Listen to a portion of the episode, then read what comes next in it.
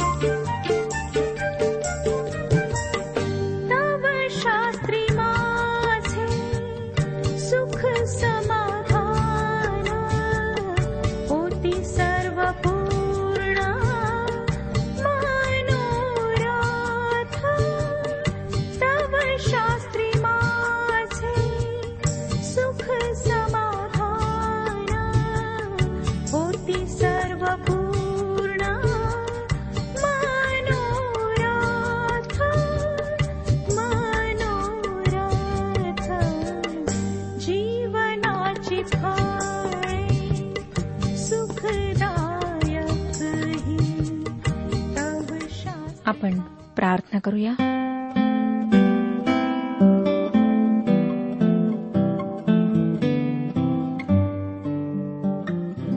हे आमच्या पवित्र पवित्र पवित्र जिवंत परमेश्वर पित्या तुझ्या पराक्रमी आणि थोर नावाला शतशः धन्यवाद देत तुझी स्तुती करीत तुझ्या नावाचं गुणगान गात आम्ही तुझ्या समक्ष येत आहोत.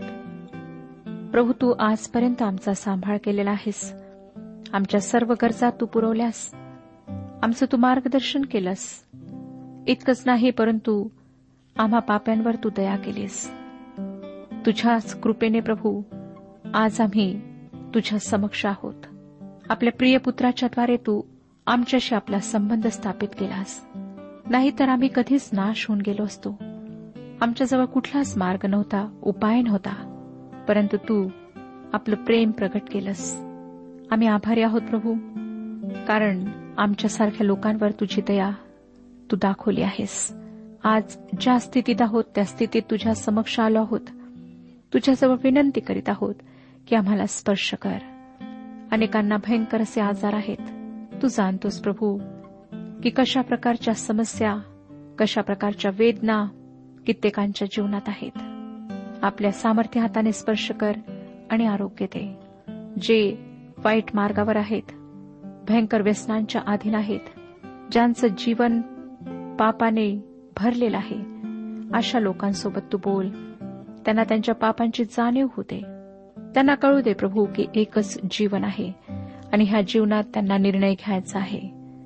तू प्रत्येकाचं मार्गदर्शन कर. ही प्रार्थना तारणाऱ्या प्रभू येशू ख्रिस्ताच्या गोड आणि पवित्र नावात मागितले आहे म्हणून तो ऐक. आमेन. श्रोत्यानो ह्या दिवसांमध्ये आम्ही नेहम्याच्या पुस्तकाचे अध्ययन करीत आहोत आणि दुसऱ्या अध्यायाच्या दहा वचनांपर्यंत अध्ययन आम्ही संपवलेले आहे. आम्ही पाहिले की अर्थशस्त्र राजाच्या परवानगीने नेहम्या मोठ्या लवाजम्यासह इरुश्लेमला परतला. परंतु त्याच्या येण्याची बातमी काही लोकांना आवडली नाही. ते लोक देवाचे व देवाच्या लोकांचे शत्रू होते.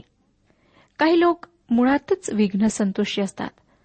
माझ्या पाहण्यात ही गोष्ट बऱ्याचदा आली आहे की काही लहान मुले ज्यांना आपण चुकून देवाघरची फुले म्हणतो ती विध्वंसक असतात.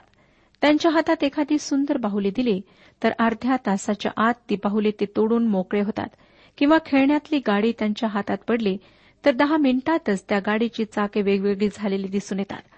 या मुलांची मोडतोड करण्याची प्रवृत्ती असते. या मुलांसारखे काही मोठी माणसे असतात. त्यांना कोणतीही चांगली गोष्ट पाहवत नाही.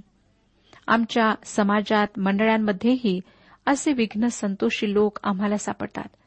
कोणी काही चांगले कार्य सुरू केले की लोक फार अस्वस्थ होतात. ते काम कधी बंद पडेल याचा एकसारखा विचार करतात. परंतु जे कार्य परमेश्वराने सुरू केले आहे ते तो पूर्णत्वास नेल्याशिवाय राहत नाही.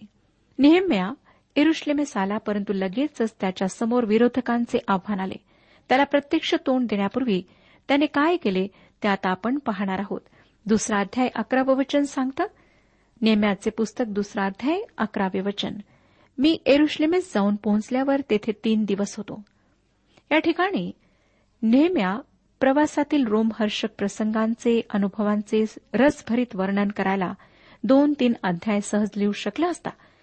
त्याऐवजी तो फक्त म्हणतो मी तर एरुश्लेमेस आलो. त्याने फार मोठा तपशील देणे टाळले आहे.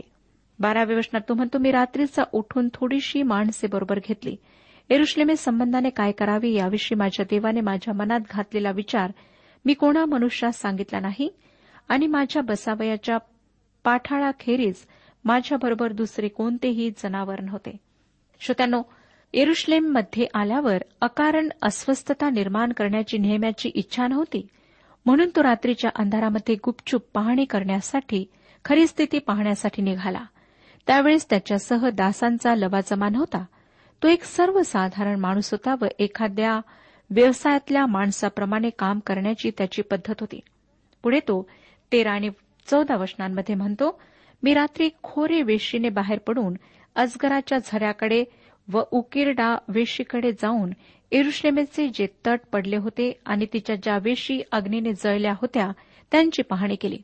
मग मी तसाच पुढे कारण जे वेशीकडे व राजकुंडाकडे गेलो पण माझ्या पाठाळास पुढे जाण्यास जागा नव्हती. पडक्या भिंती दगड व माती यांचे एवढे ढिगारे होते की नेहम्याला पुढे जाता येईना. त्याला आपल्या घोड्यावरून उतरावे लागले. पुढचं वचन आम्हाला सांगतं पंधरावं वचन. तेव्हा मी रात्री ओहळाच्या वाटेने वर चढून कोट लक्षपूर्वक पाहिला. मग मागे वळून खोरे वेशीने परत आत आलो. नेहम्याने सर्व शहराला वळसा घातला व त्याची पाहणी केली. सोळावं वचन. मी कोठे गेलो होतो व काय केले होते हे सरदारास ठाऊक नव्हते.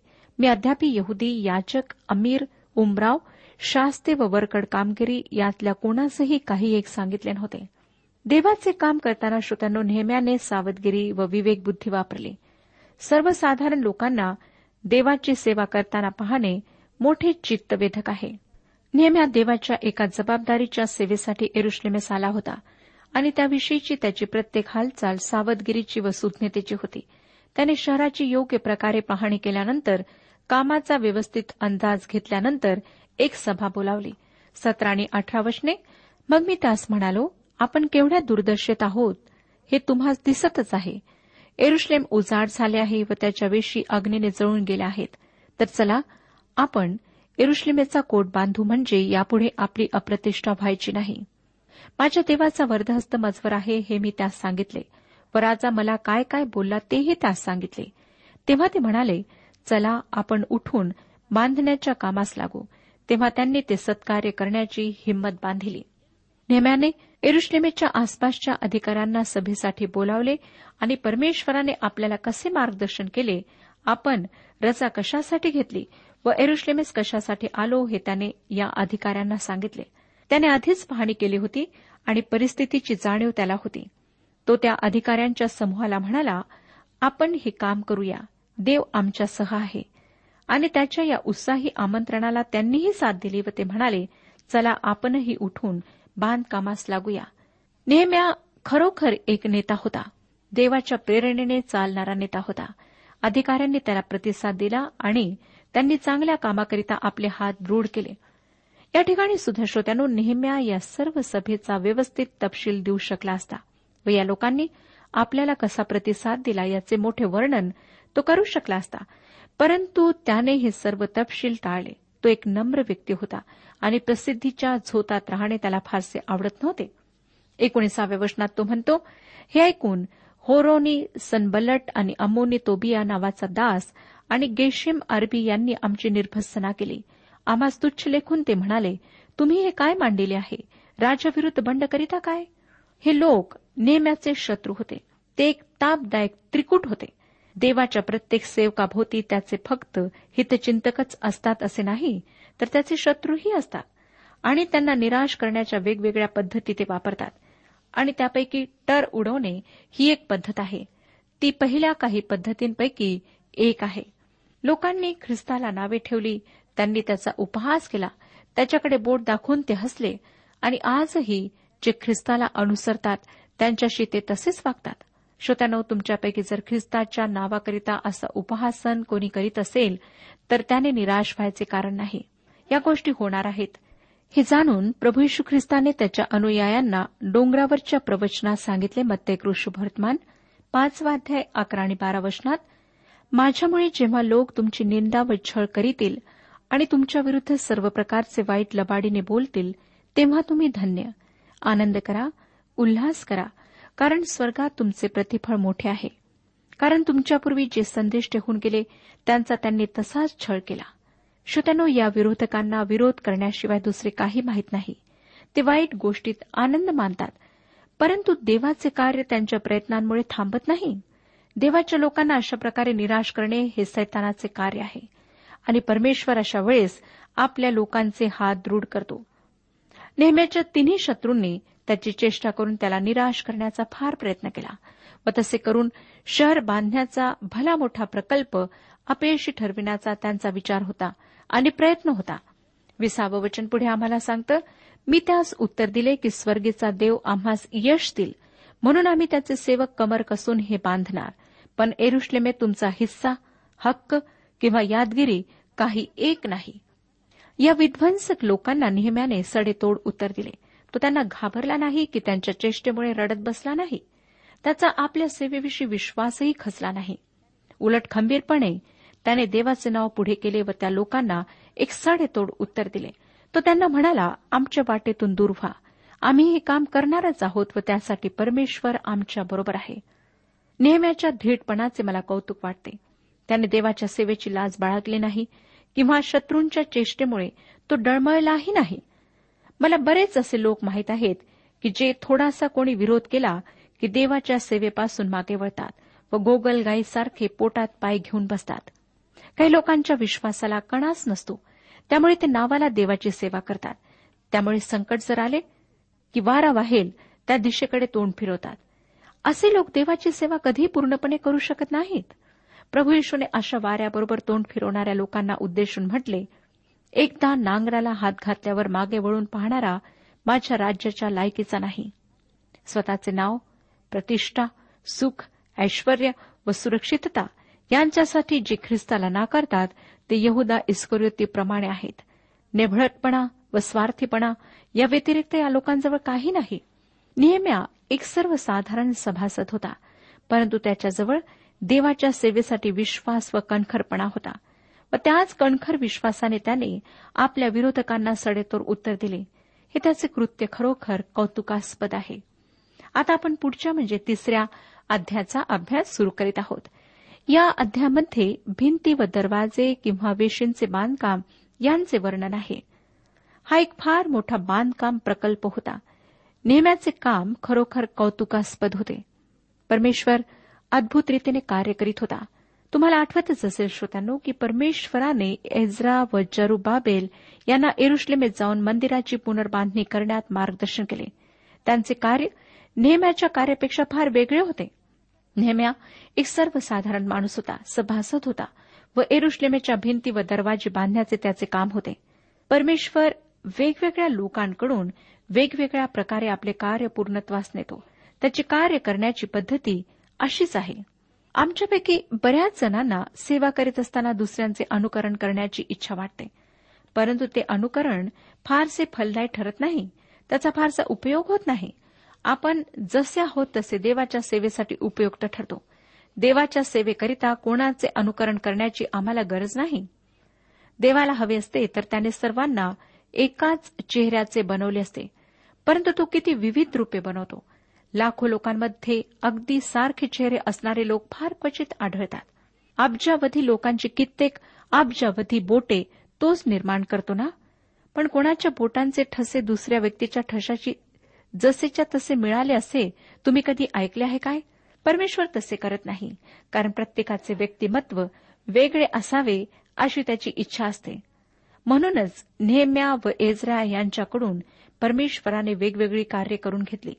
श्रोत्यानो एरुश्लेमेच्या भिंती बांधण्याची गोष्ट फार सुंदर रीतीने सांगण्यात आली आहे. या शहराचे दहा दरवाजे ही गोष्ट सांगतात व या गोष्टीची सुरुवात मेंढे दरवाजा याने होते व शेवटही याच दरवाजापाशी होतो. कधीकधी असे विचारण्यात येते की एरुश्लेमेचे दुसरे दरवाजे कुठे गेले? मला नाही वाटत की त्या काळात ते दरवाजे अस्तित्वात होते. ते कदाचित असतीलही. या दहा दरवाजांचा उपयोग सुवार्ता सांगण्यासाठी केला गेला आहे. ते दरवाजे आम्हाला देवाच्या तारणाची योजना सांगतात. तिसरा अध्याय पहिलं वचन सांगतं मग मुख्य याजक एल्याशिब व त्याचे याजक बांधव उठून मेंढेवेस बांधू लागले. त्यांनी तिची प्रतिष्ठापना करून तिला कवाडेही लावली. हमेया बुर्जापर्यंत हानानेल बुर्जापर्यंत त्यांनी तिची प्रतिष्ठापना केली. या मेंढरे दरवाजापासूनच वेशीपासूनच सर्व काही सुरू झाले. या दरवाजातून प्रभू येशूने एरुश्लेमेत प्रवेश केला. या दरवाजाच्या संदर्भात पवित्र शास्त्रात ज्या नोंदी आहेत त्यापैकी एक नोंद अशी आहे की या दरवाजातून प्रभू येशू आला व तो बेतसेदा तळ्याकडे गेला. योहान कृष्णवर्तमान पाचवाध्याय दुसरं वचन. एरुश्लेमेत मेंढरे दरवाजाजवळ एक तळे आहे. त्याला इब्री भाषेत बेसेदा म्हणतात. त्याच्याजवळ पाच पडव्या आहेत. मला वाटतं त्याचा एरुश्लेमेत विजयाने प्रवेश होईपर्यंत जितक्यांदा तो एरुश्लेमेस आला तितक्या वेळा तो या वेशीतून किंवा दरवाजातून आत आला. त्याच्या या शहरातील विजयी प्रवेशाच्या वेळेस त्याने पूर्वेच्या दरवाजातून प्रवेश केला.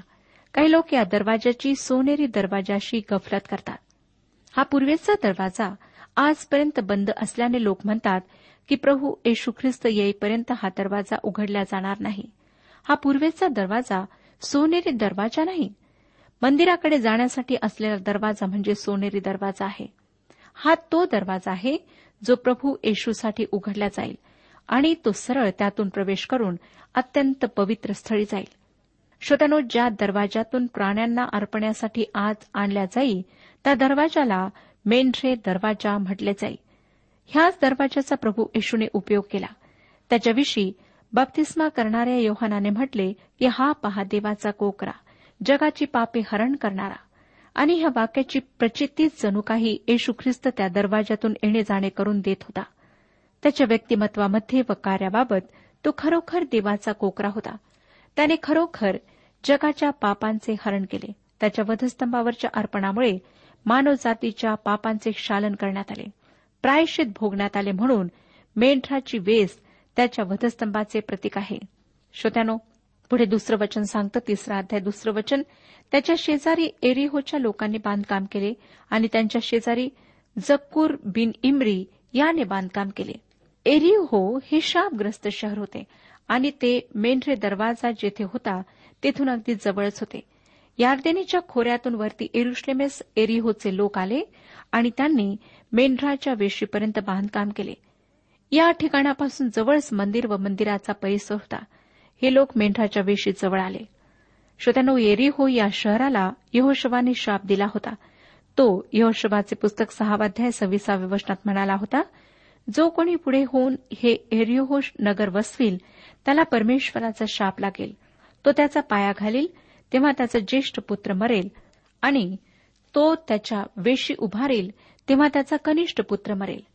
अहाबाच्या कारकिर्दीत एका माणसाने हे शहर पुन्हा बांधले आणि त्याच्यावर व त्याच्या मुलांवर तो शाप आला. हे शापग्रस्त शहर होते. परंतु अलिशाच्याद्वारे परमेश्वराने तेथील पाणी व जमीन शापमुक्त केले.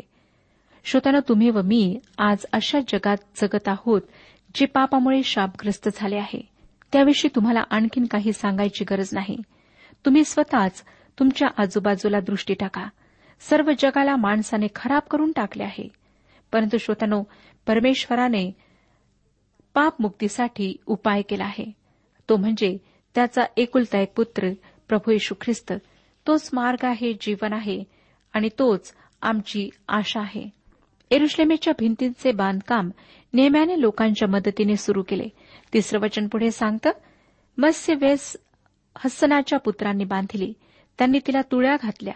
तिला कवाडे लाविले आणि कड्या व अडसर लाविले. भूमध्य समुद्र व यार्देन नदीत पकडलेले मासे या दरवाजातून शहरात आणले जात. त्या दिवसातही मासा खाणारे पुष्कळ लोक होते. हा दरवाजा मत्स्य दरवाजा सापडणे काही कठीण गोष्ट नव्हती कारण माशांचा वास तेथे फार असे. हा मत्स्य दरवाजा कशाचे प्रतीक आहे? प्रभू येशूने आपल्या मागे येणाऱ्यांना म्हटले मी तुम्हाला माणसे धरणारे बनवेन. जेव्हा येशूच्या शिष्यांना शुभवर्तमानाचे सत्य समजले तेव्हा तो त्यांना म्हणाला पहा माझ्या पित्याने देव केलेली देणगी मी तुम्हाकडे पाठवितो. तुम्ही स्वर्गीय सामर्थ्याने युक्त व्हाल तोपर्यंत या शहरात राहा. याचा अर्थ असा की त्यांनी जाऊ नये जोपर्यंत त्यांचा पवित्र आत्म्याद्वारे बाप्तिस्मा होत नाही त्यांच्यामध्ये पवित्र आत्मा वस्ती करीत नाही ते पवित्र आत्म्याने भरले जात नाहीत उत्साहित केल्या जात नाहीत तोपर्यंत त्यांनी एरुश्लेमेतच राहावे. आणि येशूच्या पुनरुत्थानाच्या पन्नासाव्या दिवशी ते पवित्र आत्म्याने भरल्या गेले आणि ते माणसे धरणारे बनले. आज प्रभू परमेश्वर त्याच्या लोकांना हेच म्हणत आहे. तो तारण न पावलेल्या लोकांना माणसांचे मच्छीमार बनायला सांगत नाही. तारण न पावलेल्यांना देवाचे वचन काय आहे? तो काय म्हणत आहे या गोष्टी समजत नाहीत. करीन करास लिहिलेल्या पत्रात आपण वाचले की दैहिक माणूस म्हणजे देह स्वभावानुसार चालणारा माणूस जो आत्म्याच्या देवाच्या गोष्टी समजू शकत नाही. परंतु देव त्याच्या लोकांना म्हणतो की तुम्ही माणसे धरणारे बनावे अशी माझी इच्छा आहे. म्हणजे ख्रिस्ताची सुवार्ता देवाच्या राज्याची घोषणा करून तारण न पावलेल्यांना ख्रिस्ताकडे वळविण्याची सेवा करणे. काही लोकांना वाटतं की त्यासाठी त्यांनी दारोदारी जावे. व सुवार्तेची घोषणा करावी. परंतु सर्वच जण तसे करू शकत नाहीत. देवाचे लोक वेगवेगळ्या प्रकारे साक्ष देऊ शकतात. आपल्या जीवनाच्याद्वारे सुवार्ता गाजवू शकतात. प्रार्थनेद्वारे हे कार्य करू शकतात. आम्हा प्रत्येकाला वेगवेगळी दाने आहेत. देवाने आम्हाला वेगवेगळ्या व्यक्ती बनवले आहे आणि सुवार्ता गाजविण्याचे वेगवेगळे प्रकार आहेत. परंतु सुवार्ता गाजविण्यात आम्हा प्रत्येकाचा सहभाग असायला हवा. काही लोकांना तारणाचा अनुभव असतो. येशूची सुवार्ता सत्य आहे याचा त्यांना अनुभव असतो. परंतु ती कशी इतरांना सांगावी हे त्यांना समजत नाही. परंतु ते सुवार्तेच्या कार्यासाठी प्रार्थना करून त्यामध्ये सहभागी होऊ शकतात. मौनातून सुवार्ता हा प्रकार अगदी चुकीचा आहे. काही लोकांना वाटतं की ते त्यांच्या वागण्यातून ख्रिस्त गाजवतील. परंतु बोलल्याने इतरांच्या भावना दुखावण्यापेक्षा शांत राहणे पसंत करतात. ख्रिस्त हे एक सत्य आहे व ते त्रिकालाबाधित सत्य आहे. ते या लोकांच्या शांत राहण्याने बदलणार नाही. उलट देवाच्या पुत्राची लाज बाळगली म्हणून न्यायाच्या दिवशी देवाचं पुत्र या लोकांची लाज बाळगेल असे देवाचे वचन आम्हाला सांगते. ज्याचा नवा जन्म झाला आहे ज्याने पुनरुत्थित ख्रिस्ताचे सामर्थ्य अनुभवले आहे तो त्याविषयी शांत राहू शकत नाही. ही सुवार्ता ख्रिस्ताच्या पुनरुत्थानाची मरण व सैतान यांच्यावरच्या विजयाची बातमी आम्ही सर्वत्र पसरलीच पाहिजे. अत्तराची कुपी उघडली की त्या कुपीच्या सर्व परिसरात अत्तराचा सुगंध पसरत राहतो तसे आमचे ख्रिस्ती जीवन ख्रिस्ताच्या सुवार्तेचा गंध पसरणारे असायला हवे. नेहम्याचे पुस्तक तिसरा अध्याय आणि चौथ्या वचनामध्ये एरुश्लेमेच्या भिंती बांधणाऱ्या लोकांच्या नावाची यादी दिली आहे. त्यांची नावे जीवनाच्या पुस्तकात लिहिली जावीत ही एक विलक्षण गोष्ट आहे. त्यांनी शहराच्या भिंती बांधायला सुरुवात केली. त्यांच्या या कष्टाबद्दल त्यांना एक दिवस पारितोषिक मिळेल. आता आपण पाचवे वचन वाचूया. त्याच्या शेजारी तकोवाकरांनी डागडुजी केली पण त्यांच्या महाजनांनी आपल्या मानेवर आपल्या प्रभूच्या कामाचे जू घेतले नाही. त्यांच्या महाजनांना वाटले की हे काम त्यांच्या लायकीचे नाही. हे काम कमी दर्जाचे आहे. कदाचित काम न करण्याविषयी त्यांची दुसरी काहीतरी सबब असेल. त्यांचे हात अगदी मऊ व कोमल असतील व अशा हातांनी दगड उचलणे किंवा गवंडाचे काम करणे त्यांना कसे जमले असते? एरुश्लेमाच्या भिंती पाहिल्या की त्या कामाविषयी नवल वाटते. या तकवाकरांविषयी तुम्हाला थोडीशी सहानुभूती वाटेल परंतु त्यांनी या कामाला बोट देखील लावले नाही. या भिंतीच्या मोठमोठ्या चिरा उचलण्यासाठी प्रचंड मानवी सामर्थ्याची आवश्यकता होती. या भव्य भिंती बांधताना त्यांची चांगलीच दमछाक झाली. त्यांचे हात पाय पाठ सर्व छिल्ल्या गेले. इतकेच नाही परंतु सर्व अंग दुखवल्या गेले असेल. परंतु महाजन कामचुकार होते व त्यांनी कामाला हात लावला नाही. श्रोत्यानो हे महाजन या मत्स्यवेशीच्या अगदी जवळ होते. आताच आपण पाहिले की ख्रिस्ताच्या साक्षीचे प्रतीक ही मत्स्यवेस आहे. परंतु हे महाजन अजिबात देवाचे साक्षीदार नव्हते. मला तुमच्याविषयी माहीत नाही श्रोत्यानो पण मला तरी या महाजनांबरोबर राहणे त्यांच्यासारखे कामचुकार होणे आवडणार नाही. देवाच्या सार्वकालिक वचनात माझे नाव कामचुकार म्हणून लिहिले जावे हे मला मुळीच आवडणार नाही. सहावं वचन पुढे सांगतं जुन्या वेशीची डागडुजी यहुयादा बिन पासेहा व मशुल्लाम बिन बसोदया यांनी करून तिला तुळ्या घातल्या. तिला कवाडे लाविली आणि कड्या व अडसर लाविले. जुना दरवाजा म्हणजे सर्वात आधीपासून असलेला दरवाजा होय. श्रोत्यानो ह्याविषयी अधिक माहिती आपण पुढच्या कार्यक्रमात पाहणार आहोत. म्हणून पुढच्या कार्यक्रमात अवश्य भाग घ्या. परमेश्वर आपला सर्वांस आशीर्वाद देऊ. आजच्या उपासना कार्यक्रमात परमेश्वराच्या जिवंत वचनातून मार्गदर्शन आपण ऐकलं. आजच्या या वचनातून आपणास काही आशीर्वाद मिळाला असेल यात काही शंका नाही. सुदैव जीवनविषयक काही शंका असल्यास किंवा काही प्रश्न असल्यास किंवा काही प्रार्थना निवेदन असल्यास पत्राद्वारे आम्हास अवश्य कळवा. आम्हाला अगदी आनंदच होईल. पत्र व्यवहारासाठी आमचा पत्ता लिहून घ्यावा.